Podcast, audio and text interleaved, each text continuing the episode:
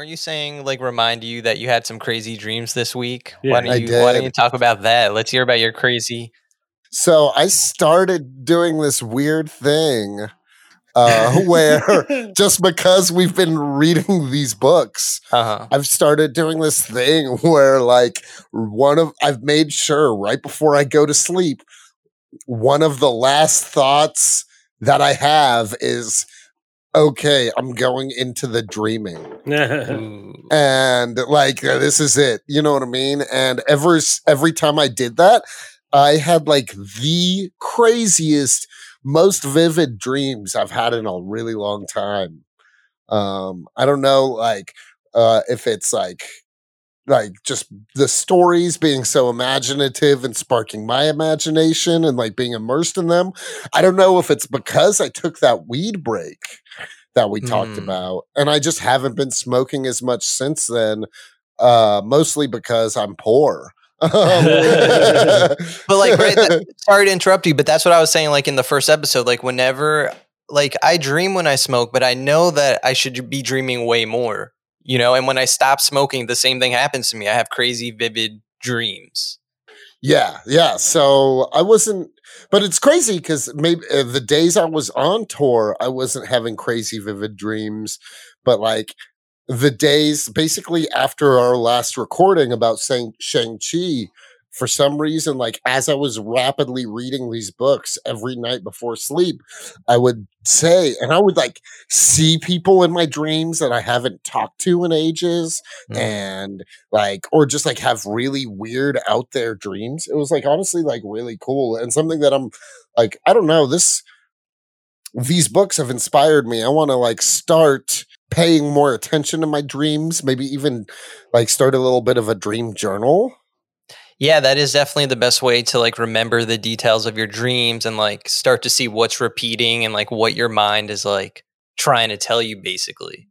yeah Facts. I just feel like it'll be good for me. I feel like I like have always had really imaginative imaginative dreams, so I really want to start like recording it. Yeah, no, that like I was saying, that's the way to remember them. I was reading that dreams, the more you remember them, the more you're gonna like encounter like similar ideas. And apparently in dreams, like whatever's in your dreams is some part of you or your personality. The Corinthian is a part of me. Uh, no, right, yeah. So like that if you encounter something like in your dream that's kind of like, oh, you don't like it or it scares you, like the best thing to always do so like try to figure out why like try to have a conversation with it like if you could get that deep in control of your dreams i'm not saying that's easy or possible but if you keep a dream journal it will be What's cody will become the dream master Oh, the, the Shaper. Lord The- Shaper. Dude, uh, yeah. I, I like that the fairies call Morpheus Lord Shaper. Yeah, me Shaper. too. Yeah. Me too. I love I feel like the series wrapped up in such a like it really tied all of the ends. You know what I mean? Brought everything together. It was beautiful.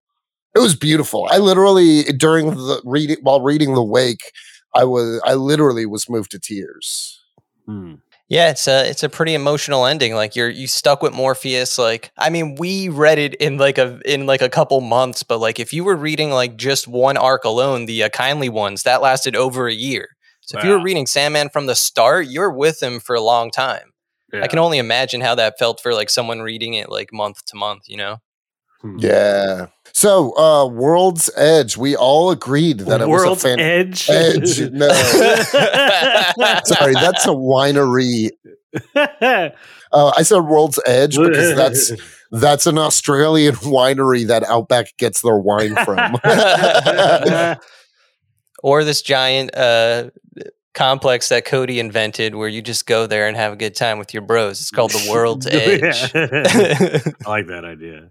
That's a good you would like to edge with your bros, wouldn't you? Edge Lord. Well, we might as well intro it in the meantime since we haven't done that. Welcome back to the final week of Sandman September that'll debut in October because that's how we roll. We will be covering volume 8, 9, and 10, I guess. The finale of Neil Gaiman's run on the Sandman. Uh, it was awesome. Uh, if we're gonna start with volume eight, I gotta say I really I loved volume eight. Like while reading it, I was like, "This is cool." Each story was cool. I loved the fact that like it was just like this random fucking place with all these creatures: the centaur, the fucking the clan, the drunk fairy. Like it was, I don't know. They, those were cool stories, honestly. Yeah, I really liked it. I like the whole setup how everyone is in a tavern and they're stuck and they're they're just trading stories during like a huge storm. It's a, A reality storm. Don't want to get caught in one of those. no.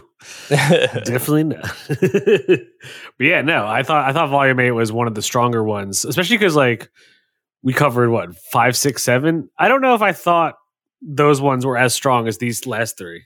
no, definitely not. This was one of the strongest. I mean, it ended on such a strong note and like Cody was saying before, it kind of like pulled all the strings together, tied up all the loose ends and like Yeah, even like it brought back characters and i was reading about this in like a neil gaiman interview he's like throughout like the volumes like a lot of times when you know you're we're away from characters for a while he'll reintroduce them and make sure you remember who they are and what they're all about but when you get to the kindly ones uh which is volume 9 sorry but when you get to that one like he doesn't remind you about rose or anybody like that you got to or remember who they are Hippolyta, or Hippolyta. Yeah. Yeah. because that's in like what volume three when he's like, "I'll come back for the baby one day." yes Yeah. yeah, exactly and, And she yeah. remembers that the instant she loses him Yeah, yeah, you're right. That's cool. That volume nine was really good. It was a thick one. Thick. Yeah, that's what I'm saying. It's 13 motherfucking issues. Yeah, it took me a while to like. I had to like actively drink coffee and blast through it, just because. so reading comics, reading anything in a good way, like actually puts me to sleep. To be honest, like I'll get so in a zen state when I'm reading Mm. that I like will ultimately just knock out. And then so like because it was such a thick volume, I was like, "Fuck, I got to drink a coffee." But uh, it, was, it was awesome. I loved the remaking of the Corinthian. yeah. I loved Nine. I thought the story was brilliant. I thought the way they brought it together was brilliant. But I was really upset with, uh, and not even upset. I thought the art was great, but it was so jarringly different from Yes. every other volume True. that it it took me till about halfway through Nine before I even like started to really enjoy it. Huh. I, I get what you mean about the art. I enjoyed the story pretty much as soon as nine started. Yeah. But I no, guess I, I, I, the story, I agree. I, but I'm just saying, like the art was almost like upsetting to me.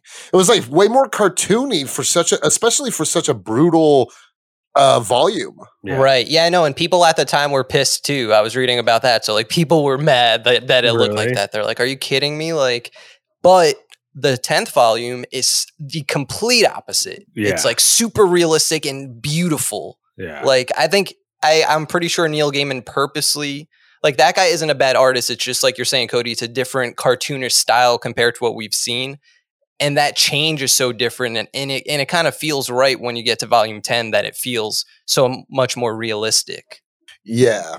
The, the art is insane in 10 like so insanely like they uh, which is perfect for the wake because they did such a good job at catching emotion capturing Mm. emotion Yeah, I totally agree. I also, it was a cool reveal that the witch woman was the love affair that pissed him off and sent him hunting for his brother, Yeah, it was what's her name? Um, Thessaly. Thessaly. oh yeah. and see like she changes her name in this one too like that threw me off that's what i'm saying like neil gaiman did not remind me who thessaly was even though we just read about her And like you're saying, right? Like he was moping around in a couple volumes back, and I just assumed it was about Nuala. But you're right; like it was about someone completely different who we didn't know. Like he didn't say who it was. Yeah, he doesn't give a fuck about Nuala really. Yeah, at this point, But yeah, dude, uh, the nine was crazy. What did you guys think of the Furies? I liked him. I thought that whole like when Hippolyta is walking around losing her mind, and you see like the Medusa snakes in her head. Like I liked all of that shit. Yeah, it was crazy. It was cool watching her descent into madness. yeah. Poor Carla, she got baked. Dude, R.I.P. Carla. Yeah. Well, she discovered the secret, and Loki and Puck were like, "No, no, no." Dude, yeah, I, I like that Puck came back. I actually forgot that Loki was even like. I guess he he he was in when they uh, tried to get the key to hell. But I think I forgot that. Like I think I forgot that he like dipped out. But when I saw Morpheus Puck, let him go. Yeah. yeah, but then Puck was like, "Hoo, like uh, let's burn this child alive." And I was like, "Damn, like this shit is like it was brutal." I felt so bad that the kid actually died. he died. he died, not really. Then, yeah, because they were just like burning up, burning off like his immortality, his- his- basically, yeah. Still, or I'm sure- whatever. Sure, it hurt him on some level. Yeah, but I mean, he dies, but just like Dream, is he really dead, or he, is he just changed? That's true. You know, Oh, yeah, that's like is- I felt is- like the it- whole. It is his son, right? Yeah. No, it's not his son. Hippolyta. Uh, Daniel thought- isn't his son. I thought Daniel is Morpheus's son. No, it's he was just born. Of, oh, I guess he kind of is. He says, yeah, he is back." of the dreaming. He's He- of it is the his Oh, dreaming, son. yeah, he's of the dreaming, for but he's not actually like impregnated by Morpheus. True, but at the same time, it, we learn in these volumes that Morpheus is like him and the dreaming are one and the same. He's just an Yeah, aspect. He of said, the- yeah, he says the dreaming is an aspect, like, or he's an aspect of the vice versa, whatever. yeah, exactly. So in a way, he is kind of his creation. Yeah, so like at first you said it, I was like, no, but then it's like, well, technically, yeah, like that makes sense. Yeah, But Lyta doesn't see him that way. She's she sees uh, Morpheus as the reason for Daniel being burned alive. She literally sees a picture of him burned as like a. It was that real though, like because he wasn't. I guess it was because he was in a fireplace. he was. You do see Puck. I think it was more of a fireplace. trick played by Loki. Hmm. Could be. Yeah, but I don't think they killed Daniel. You know what I mean? I think they just kind of like you were saying burned away his mortality. I Hmm. think I think that picture was more of just like a illusion like many placed by Loki. Like the detectives, those they those guys weren't even real. Well, it was like Loki Yeah. and Puck undercover. Yeah, that sounds like a great like uh, TBS cop show, like Loki and Puck undercover. Isn't it crazy to think about how uh Morpheus, this Loki and Puck were acting under Mo- Morpheus's instructions. Yes. wait, were they? What do you mean? I don't remember that. yeah, no, they weren't. Yes. Because when when Morpheus let Loki go, he said, You're gonna owe me. I'm gonna put a figment of the dreaming there, and you're gonna owe me. And so he did this because he knew the Furies were gonna come for him because he killed his son. Hmm. See, the thing is that there's a line. I agree with you to a point, but there's a line where Loki, like, I don't remember the exact line, but it's like the last thing Morpheus says to Loki is like, "Okay, you're free to go, but don't like, you know, don't." I don't know exactly what he says, but he he's like, "Don't do anything mischievous or anything like that." And Loki's like, "Yeah, of course." But then when we get the reveal that Loki was the cop the whole time, he's like, "Oh," he's he kind of repeats the line in a sarcastic way. So that made me think he's like, fuck you, Morpheus. I'm gonna, I am gonna, you know, fuck shit up. That's how I read it, at least. Hmm. But I get what you're saying, Cody, because in the same sense, like, this whole thing is like, is Morpheus kind of like setting up his own dominoes? Or is he just that oblivious to everything that he's like getting back into a corner? I feel like we totally skipped over volume eight. We did consider there's a billion stories in Volume Eight. yeah. Yeah. Volume 8 was super cool. What was your favorite story in volume eight? I'm trying to think.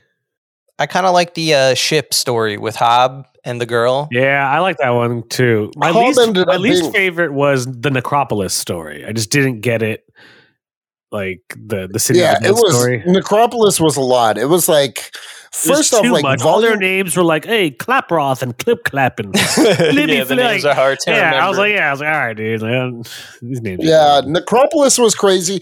So the story is about stories being told within, like, I don't know, it was like an inception of yeah, the dreaming. total Inception. Yeah, especially that story. That story had stories within stories within stories, like Yeah. legit. Yeah, that one was just like kind of slow. I didn't give a fuck Necropolis. Fuck those people. Yeah. I'm over Those them. weird dead people and their weird dead lives. Yeah.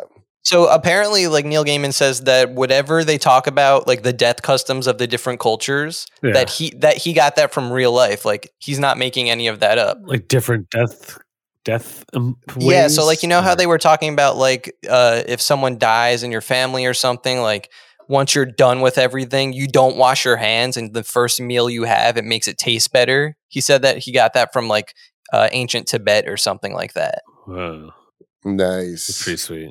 I don't know. I'm washing my hands if I'm dealing with a dead body before I bite into a, a nice I'm juicy actually- burger. I feel like this might surprise people, but I wash my hands a lot. I mean, I Well, would hope that's- so. You literally work at a restaurant.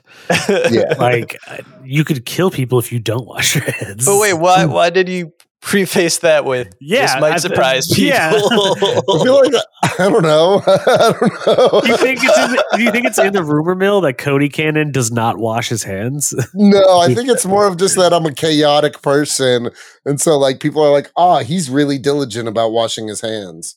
I think know what I you are mean? you're chaotic, but I never took you for like unhygienic. yeah. I appreciate that. You know, although today I'm assuming you just got out of the shower, your hair looks greasy. Yes, sir. Yeah. Just showered. Okay, so no, I never, I never mistook you for a dirty fuck. At least not in that sense. Dirty I fuck. mean, you are a dirty fuck, but in a different. Cody did give an entire town scabies though, which is a great story. yeah, I did. I do, I do exaggerate it to town when I tell it. Yeah, Next, it's going to be a country like Cody gave a small island country, uh, Ebola. but yeah, I um I did love the sh- Hob man. Hob ended up being one of my favorite characters in the book. yeah, he would be, wouldn't he? Why? yeah, Because what we learned about Hob is pretty fucked up. what? We learned that, That he was a, once a slaver?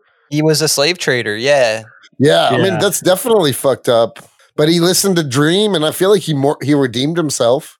yeah, but like, damn, like he the way he describes it, he's like, oh, you can make a profit off of one ship. So if if you were traveling from England and uh, you saw like the whatever the royal guard coming your way, you would just let one one slave loose, and they would all fall into the ocean and drown because they were all chained together. yeah, That's so fucked up. So fucked up. yeah. Yeah, that's nightmare. It's too much for me. It's too much for me that Hob did that. Like I loved him up until that point, and I'm like, damn, Hob, you lost me. I'm sorry. We're talking about the dude who lives forever, right? Yeah, Hob Yeah, okay, Gadling. okay, okay, okay. Yeah, there we go. Yeah, yeah, that was fucked up. I mean, I agree. I'm not saying it wasn't Yeah. fucked up, but I'm just saying like I liked his character. I liked his arc. you could tell that he was um, remorseful of having done th- such a heinous thing. Yes. Yeah, it also seems like low key a very unrealistic thing to do business wise because that's a lot of money you just threw in the ocean. But according to him, like it was like so lucrative that it didn't matter. Like it's fucked up. Like that. I I- maybe it's just something Neil Gaiman is making up at that point. I really don't know. But Yeah, you're right. Like it's like like realistically, like slaves were a, a lot of money. Like you, you right. But I think it maybe highlights the point even more that it's like so inhumane that you know Oh, yeah, right. You're- you know. For sure, you're probably right. Yeah. You're right. Yeah. But I did love Hob. I'm not. I still stand by my love for Hob. He's my boy. I didn't love Hob. He was actually like, even without the slaver thing, he was kind of just a pathetic character. Really? I thought he was pathetic. He was Huh. like, yeah, Oh, I liked him. I wouldn't call him pathetic, but yeah, I, I, I liked like I, I don't know, like I just like that he was the guy to be like, I'm not gonna die. And and Dream and Death were like, Okay, you're you're just the guy that's not gonna die. Like, yeah. Yeah. Do you think in that way Hob made himself like okay, you know how you have like Lucien and Matthew and the the pumpkin dude, like or at least Merv. Yeah, Merv. Yeah. so all right, this might be more applicable to Matthew and Lucien, but do you think in, in a way Hob has now made himself one of Morpheus's like dream characters. I think it was more of just he's one of Dream's friends. Yeah. I don't think Dream has friends. He was like, He did. He he even called Hob his friend. That's Did like he? the closest he does have to a friend, I would yeah, say. is Hob. Yeah. That's true. But the thing is, like, between them, it's like, so, like, as a whole, now I could, like, look at Sandman throughout every fucking volume we read, and, like, things that didn't seem to matter start to, like, pile up. Like, Morpheus is a sad dude, right? He doesn't have friends. He doesn't really want to get close to anybody, whether it's, like, relationships with women or friendship, you know, or Yeah. family. He's just like, uh, leave me alone. Like, I'm just going to, you know, follow the rules and do what I have to do. And I don't have time for any of this stuff. And even with Hob, like they're friends, sure, but like it's like, oh, let's see each other every hundred years. Like Yeah. that's a great friendship, right? yeah, Yeah, but when you span eons, that's true. A hundred years is the equivalent of like when A me and drop in the go, like, bucket. three years without seeing each other. Yeah, I guess, yeah, but not for Hob. Like every time they meet up, he's like, damn, that fucking sucked. Like I like That's this time period. Like he's but- pathetic, but he keeps going through with it. Like I don't know if it makes him strong to like stick with his like sad decision that he makes to live forever. Mm, I like that. No, I like the way you just said that because that's again reminds me of Morpheus. Like he has to decide whether to change or keep sticking with his sad decisions. Yeah, Morpheus is in many uh, not overall, but he sometimes he's a weak-willed person. Like he's always like, "It's Yeah. up to you. What do you want to do?" Like when Cluracan comes to bring his sister back, Mm. and he asks, and then she even like gets sad when she goes back to Fairy, and she's like, "He didn't care whether I wanted to stay or go." yeah. It's like, yeah, dude, these are the Eternals. They don't give a fuck about like they're not threatened by like like our plane of existence. You know what I mean? Like we have to Not worry. at all. Like, yeah, like are we gonna get hit by a car? They don't think like that. They're just not like us. Yeah, but ultimately, it's like that's a, a a detail that comes into play in Morpheus's death, right? Like because he decides to go with her to Fairyland because she has a boon, he's out of the dreaming, and therefore he's now at risk to being killed by the Furies. Yeah. So it goes back to the thing: like, is Morpheus just like setting up his own downfall? He knows by going there, he's well, gonna get I mean, fucked I up. think that he is. I, that's why I Right? bring up the whole Loki thing because he knows the Furies are going to come. He knows he has to pay for the choices he's like. He has to.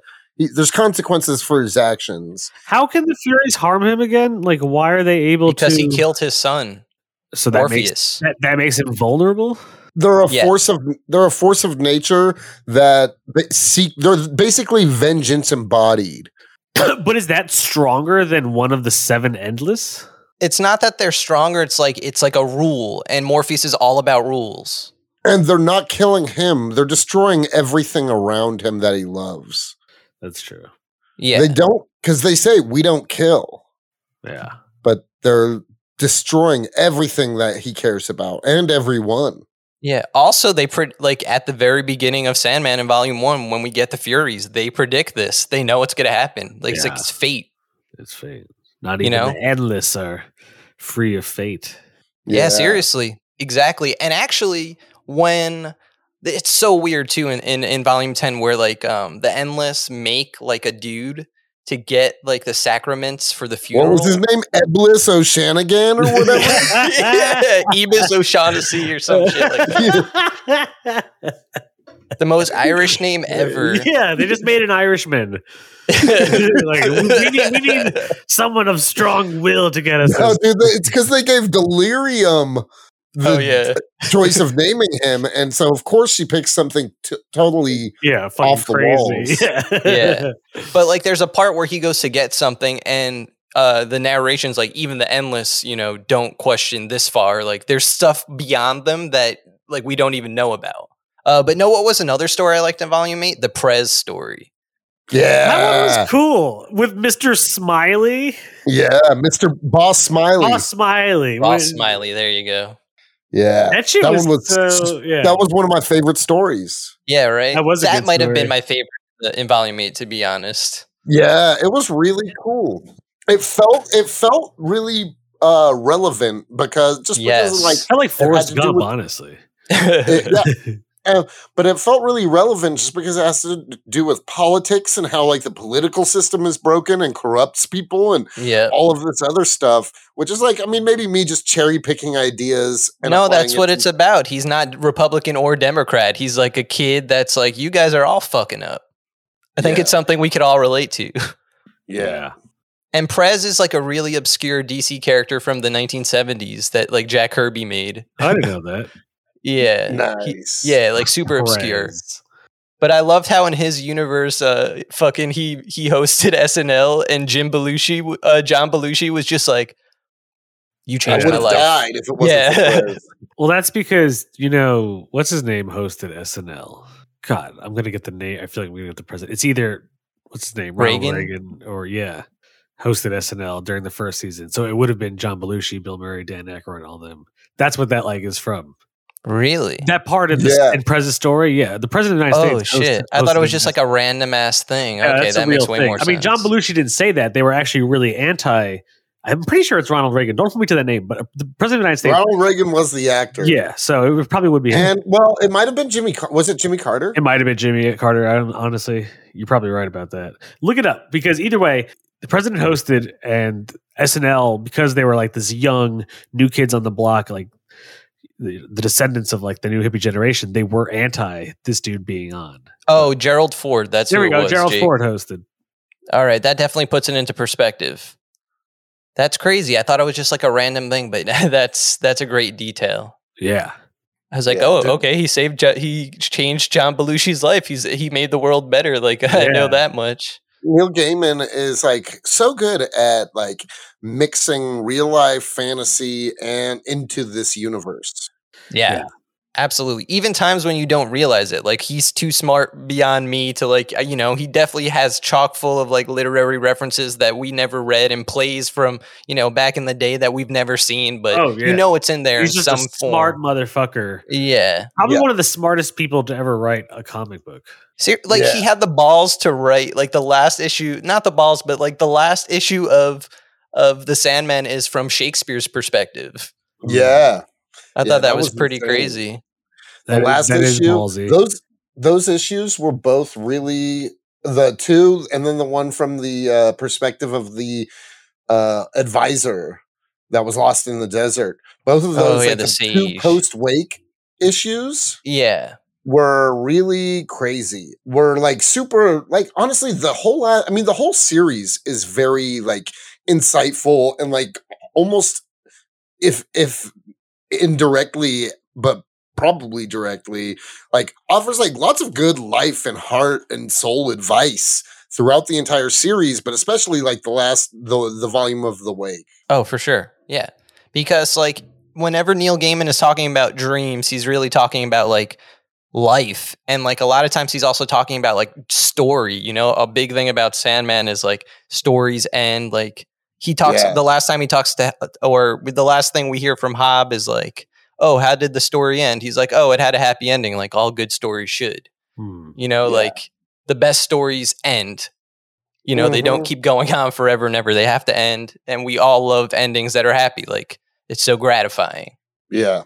True. Speaking of gratifying endings, just to veer off on a little tangent here, Uh-huh. uh, or at least I want. You saw you saw Venom two, right? Oh yes. I did not. No, but you didn't. Are we gonna do a Venom episode? Is it worth? Honestly, the movie sucked. I don't. I don't feel like doing a whole episode on it. yeah. That's why I said if we just talked for an about hour, except for the post credit scene. Yeah, I was gonna no, that's why I said if we did a Venom episode, it would be cool if we just talked about Venom in general. That way we don't have to necessarily keep talking about the movie, just because Venom is cool besides the movie. Um, but yeah, that I don't know. I don't think enough people I don't know. Like I don't want to spoil it for Cody. Yeah, don't spoil it for me. I'll fucking stab you in the neck. the movie's not that good. Also, people I know don't give a fuck. They're like, dude, spoil it for me. I was like, all right, I'll tell you what happens, and then they're like, oh. but yeah, we can't right, well, spoil it for Cody. we will we'll talk go- about it We'll talk about it another time. in privito. Yeah, call each other or something, bitches. Maybe we will. Know what I heard? If we are going to take a quick detour, I heard that Marvel is making an Echo. You guys know the character Echo? No, So Marvel's making an Echo TV show. Echo's this character that's in like she was introduced in like the Daredevil universe. okay, And apparently according to this rumor over the weekend, a Oh, big Echo, chunk the of blind dude who teaches him.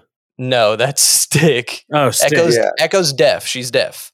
That's like her thing. Like I watched she, Daredevil. I don't remember no deaf chick in it. She wasn't. No, she wasn't in Daredevil In in the the, comics. comics. Oh, in the comic. Oh, okay. But Disney, there's going to be a Disney Plus series, Echo, and most of it, it's it's going to be about Echo, The same but cast as Daredevil. the same cast as Daredevil, and a step further, they're planning a Daredevil TV show. It hasn't been announced yet, but these like are the big rumors that came out this weekend.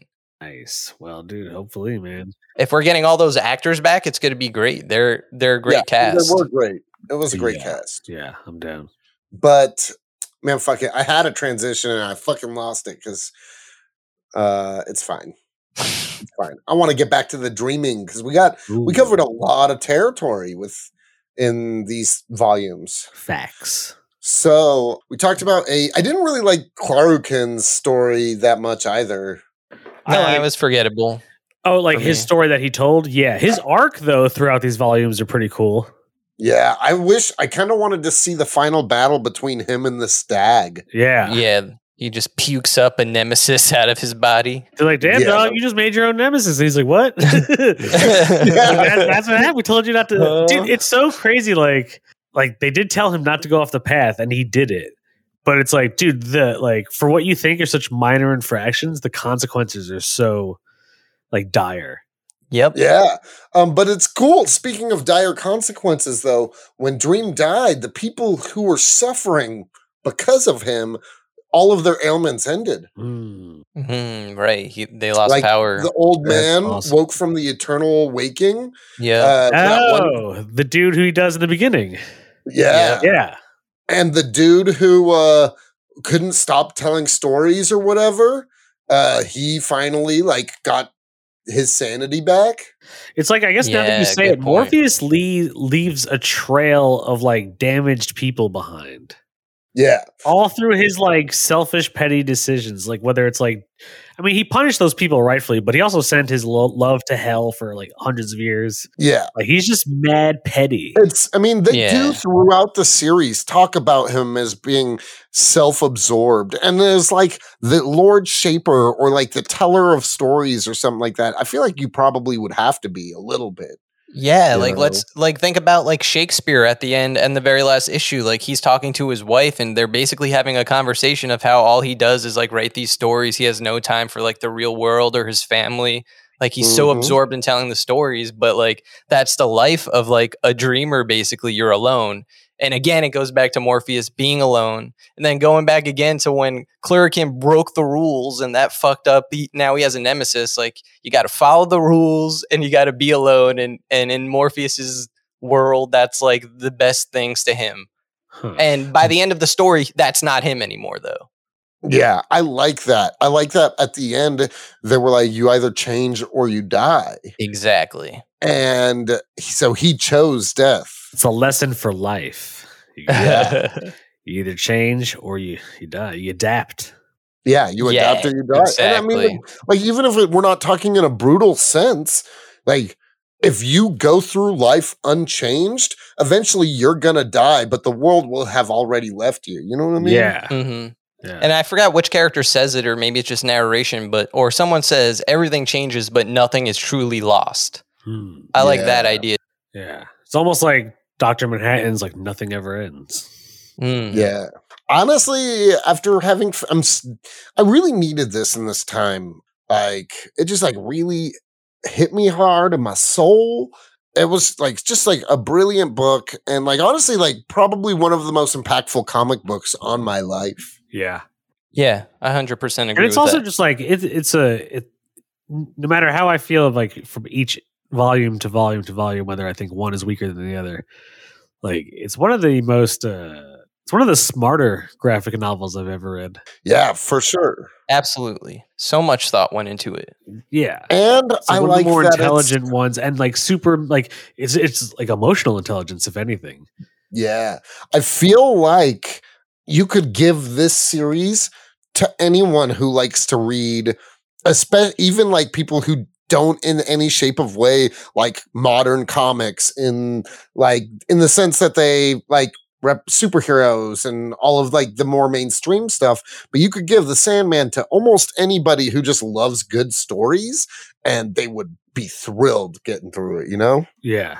Yeah, and it makes me think of a line that Shakespeare says in the story at the end where he's talking to a friend and his friend's like, Well, I've traveled here and there. I know people. And Shakespeare's like, I'm a person that's lived. I think I, you know, I know people too. I know what humanity is.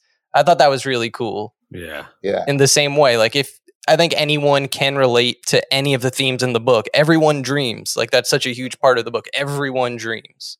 Yeah. Yeah. Like who doesn't dream? Like there, you're probably there's something you know. There would probably be something mentally wrong with you if you didn't dream. Yeah, for sure. Literally. Yeah. Yeah. What do you guys think about this too? Neil Gaiman said one way you could sum up the Sandman is by this phrase: "The cost of getting what you want is having what you once wanted." Mm, Wait, can you say that again? that's a Yeah. brilliant. That's ah, that man is too smart. Yeah. So the line is from Neil Gaiman himself. It says, "The cost of getting what you want is having what you once wanted." And I think a Mm. character says it in Sandman too. It, it like sounded so familiar when he said it, but yeah, it kind of that that one hit me too. That's a great line. It's like you could dream of something, but what happens once you get it? Like, what does it become? You know, like it's Yeah. A exactly. nightmare. What does it mean? It's like um, the romanticizing and the desire of like. I feel maybe that's why like desire and dream were always at such odds Mm. because the desire of something and dream of something and like wanting of something is like such a powerful i mean it's a f- sensation that moves people to act that you know what i mean that it's such a powerful Yeah. thing we see it over and over in all the volumes. We see people do that. and then but having what what you want is not it's not it, like sure it's cool to accomplish but having what you want isn't the same of dre- as dreaming you know Yeah, absolutely. Like, I think if anyone has tried to do something in life, like something hard, something like huge, that's like feels bigger than yourself, and if you accomplish even a little of it, like I don't know, it, it leaves a certain feeling. Like I'm not saying I lived my dream, but I got to perform stand up at like you know, like I got to do. I, you've done it way more than than me and Jake, but like just having going on stage even once was like a dream of mine. You know, I think it's a big first step, and I think like having done it, it kind of is like that's where it becomes like the test of like if do you want to keep going and do this? Like, is this really your dream, or is it just something that like you wanted to try out? Yeah yeah. No that totally makes sense. Um and i yeah so i don't know it's just uh, just such like a deep insightful story. I loved in i loved the like conversation that he and death had right before he they held hands and stuff. Mm. In volume ten, right? yes. Yeah um i just like the whole I don't know. It was just such a great story. I don't know. Like it, it just everything like it really that conversation in particular was like when he felt uh, to me at least like the most human. Like he wasn't Hmm. like he knew what he had to do. You know what I mean? And Yeah. like maybe potentially we don't know, but maybe he could have stopped it. But he knew that this had to be done and that's why like he did the setup with Daniel and I don't know but like the conversation he had with his sister I, I just loved that like he's volume 10 he was like the most human he's been the entire series Yeah, when he you mean when he fuses with Daniel basically or before that? before that. And then and then wh- i like that when he Perfect does fuse with- fusion. like i like that. So he's volume 10 he starts out as this like cold monster. You know what i mean? Basically. Hmm like like a force of nature that has no feelings. By the end of it lots of people are calling him friends. Lots of people like he's really like people loved him you know what i mean Even And fucking he sh- is at his funeral. What the Yeah, fuck? Darkseid man yeah, dude. Darkseid probably had the craziest dreams. yeah, I, I have no doubt that Darkseid would have actually now that like if you really think about it after what we've read of everything of the Sandman, like it doesn't like yeah, Darkseid would dream and probably meet the Sandman in his dreams, make some kind of a deal with him, you know. Yeah The Sandman Yeah. would be like, "Sure, I don't care." And he's like, I'm just going to take over the universe. like, Yeah. sure, do it. yeah, it's like, okay. Yeah, for sure. He was uh, like I don't know, Darkseid from Apokolips, just yeah. taking a break from torturing and creating parademons. to go pay his respects. Yeah. Yeah. But even like uh, Clark Kent, and it was not even Superman, it was Clark Kent, Martian Manhunter, and Batman. Yeah. Like you saw them there, and I think like Clark Kent and yeah, and, and there's like a quick line between Clark Kent and uh, Batman, and he's like, "You ever have dreams where you're like in a weird TV show?" And Batman's like, "Yeah," and then Martian Manhunter's like, "Not me," That's funny. because they all were on TV shows, but Oh, Martian no. Manhunter never had his own TV show. yeah. At least not at that point. Well, it, by that point, it would have only been the old 1970s Justice Friends, which Martian Manhunter was not on. So, Yeah, no, it- or it would be like the Adam West one, or yeah, like, that's what I mean. Like shit like that. Well, yeah. Yeah. Yeah. Yeah, and so I loved how in the last in volume 10 it was super meta like you the Mm. reader were one of the characters in the book. Yeah. So does that Yeah, mean it's we Or were, not you 10, wake up. 11 rather. does that mean In we were 11. dreaming? Like, does that mean like we were dreaming? Like, are we supposed to have drew? Like, are we Well, walking they- through a dream, reading all these stories and like seeing all these things happen? Mhm. So basically, in volume eleven, during the wake, it includes you as the character. You don't. You're not sure that it's you, but the very last page it like makes it abundantly clear Yeah. of the wake issue. yeah, because it's like they woke up, the, he woke up, and then you woke up, yeah. right? Oh. Yeah, but uh, but it talks about how you may not remember this have had. You're like, we don't have to go through every. At one point in time, there's a line where they're like, we don't have to go through every little detail because you were there. You may not remember it because you're in the waking world right now, but you were there in the dreaming. Mm. That's, that's cool. And yeah, so Dude, I don't know. Stay woke, bro. Are you saying maybe that's maybe that's why woke people have are so shitty because yeah. they're all they're never in the dreaming. Who? Yeah, exactly. Who do you think would win, a woke like SJW or the Sandman or Lord Shaper. or Lord Shaper? Yeah, I don't know. It's, that's a tough battle for sure. Damn, yeah. How do you beat someone who's constantly awake? Yeah, he has no power. they stay woke. yeah, the, the dreaming has no effect on them. Yeah, exactly. Oh, Yeah. and they also have no imaginations. so I feel like the main question is, dude, what are we overall giving the entire run of the Sandman as far as Joe Pesci's go? The entire run gets a six. For me, that's a no brainer. I would say so. dude, six no brainer for me, dude. It's un, dude. In, in Even my though there were opinion- volumes that I didn't necessarily like as much as others, overall it's still incredibly strong. Yeah. And the thing is, those volumes that were weaker, he made them worth the read when he tied all the end, Yeah. loose ends Yeah, together and that's true. stuff. You know what I mean?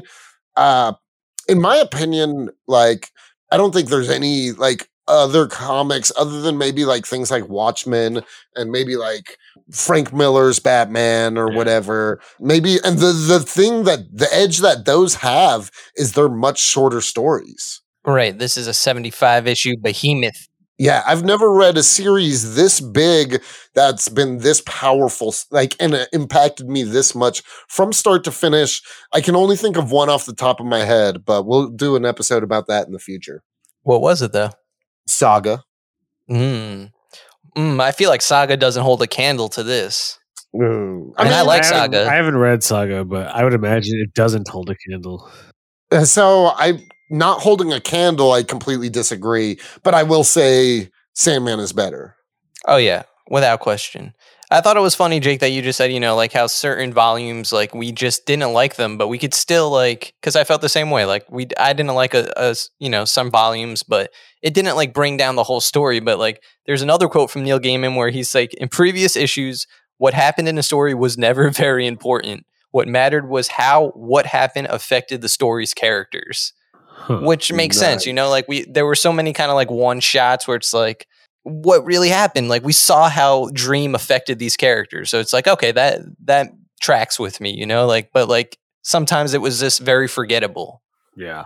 much like a dream. Ho ho. Oh, oh. Yeah, I mean, you know, like I will like. There's not even a fraction of a Joe Pesci that I would subtract, even with the weaker volumes. It's just, Yeah. in my opinion, like one of the best things in comic book history. Dude, what if Joe Pesci was shaped by the dreamer? Who was shaped by Morpheus? I was gonna say Joe Pesci should be Merv the Pumpkin. That he should do the voice for him. that would be a good Merv.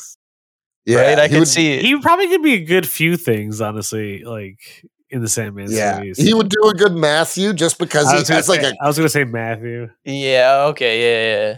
I could see maybe even he'd look old, but Cain, Oh, like Abel, Yeah. Cain and Abel. Yeah. Cain and Abel. I think he could be Cain. he could be Cain in personality, but he looks more like an Abel. Yeah, but it's, you know, it's Uh, hard. yeah, yeah.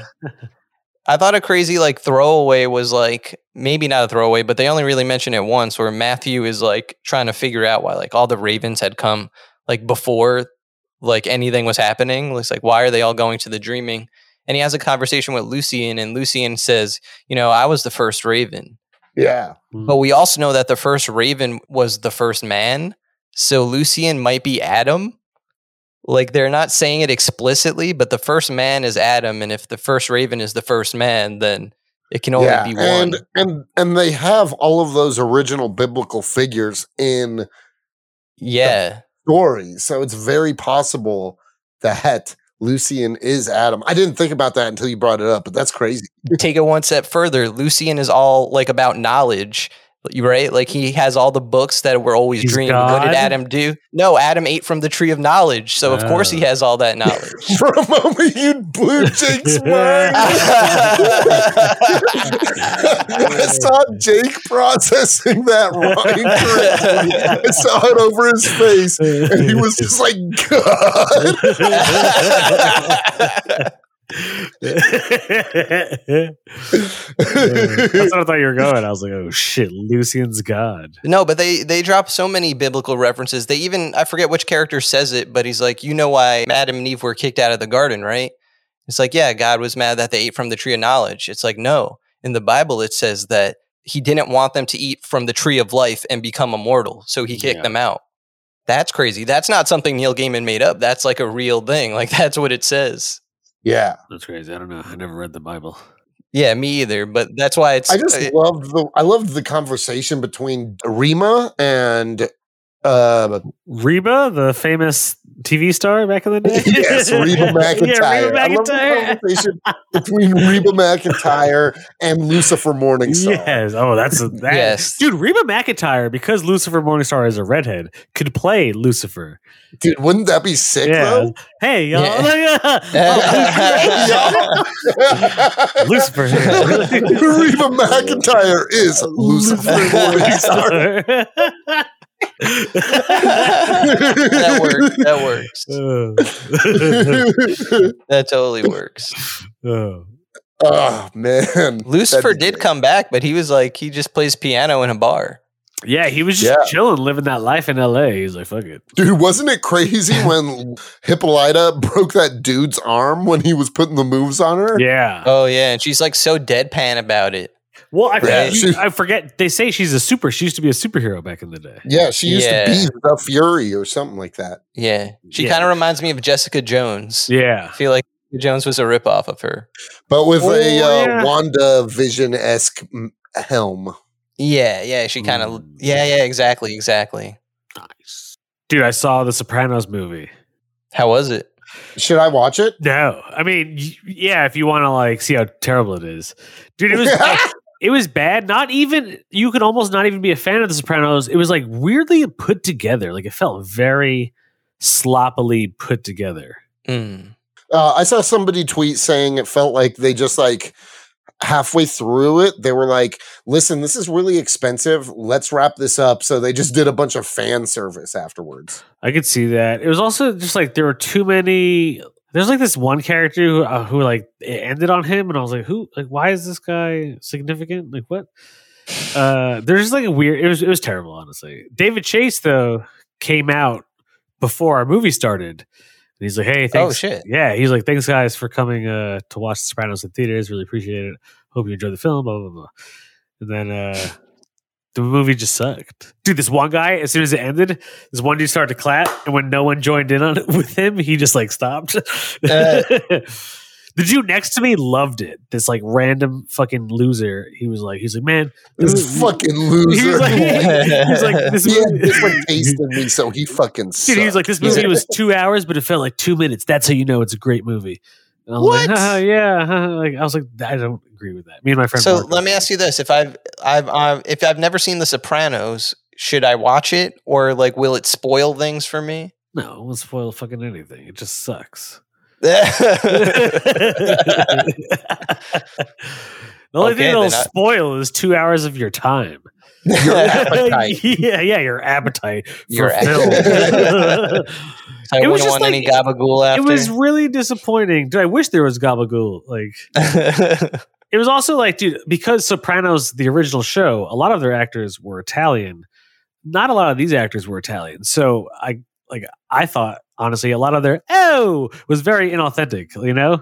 gotcha. Yeah. It felt like a British actor trying to do like an Italian like, oh, like you know what I mean? yeah, Yeah. The Sopranos has an authenticity that you can't match. Because everyone there is at least Italian, you know? right. James Yeah. Gandolfini, like all those guys.